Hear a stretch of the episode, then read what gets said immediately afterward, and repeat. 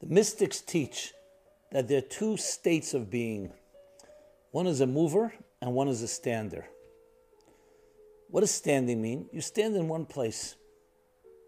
That doesn't mean you never move, but you more or less go in your path, your orbit.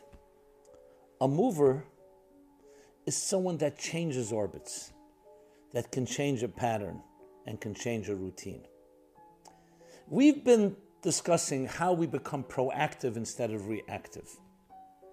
And to do that, we have to be able to free ourselves from our habits, our routines, our patterns. To challenge ourselves, to control your destiny, means you revisit pre existing conditions, you revisit pre existing prejudices and biases, and you are ready to hear another perspective. Never trapped in the past. That turns you into a mover. Standers are people who remain, they remain.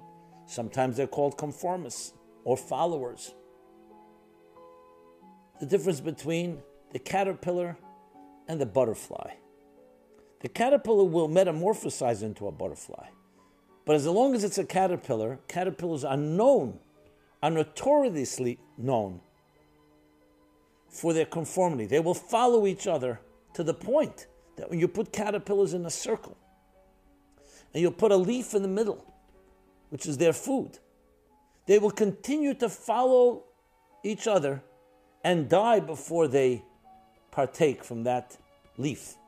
Ultimate conformity, herd mentality. These are called standers. They move but they move only in one path and one orbit.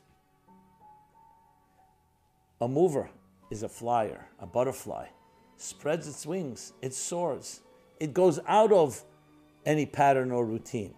As an analogy. So when we revisit anything in our lives, and we've discussed many elements of what we're revisiting, and we'll be speaking about a few more, it means to open us up to replug like pulling the plug out by revisiting and replugging it. We still have to discuss rebooting and reclaiming, which we will do. But at this point, let's continue challenging ourselves in every given area, all for healthy reasons, only for growth, to become not standers, but movers.